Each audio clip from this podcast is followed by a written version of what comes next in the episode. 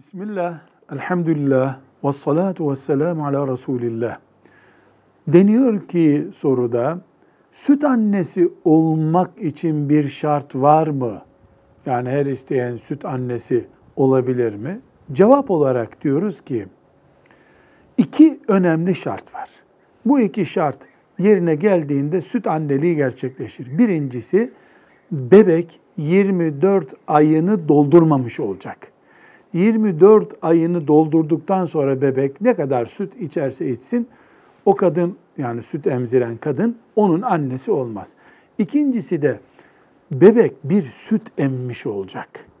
Emdi değil de süt yaladı denecek düzeyde hafif olması süt emmişlik oluşturmaz.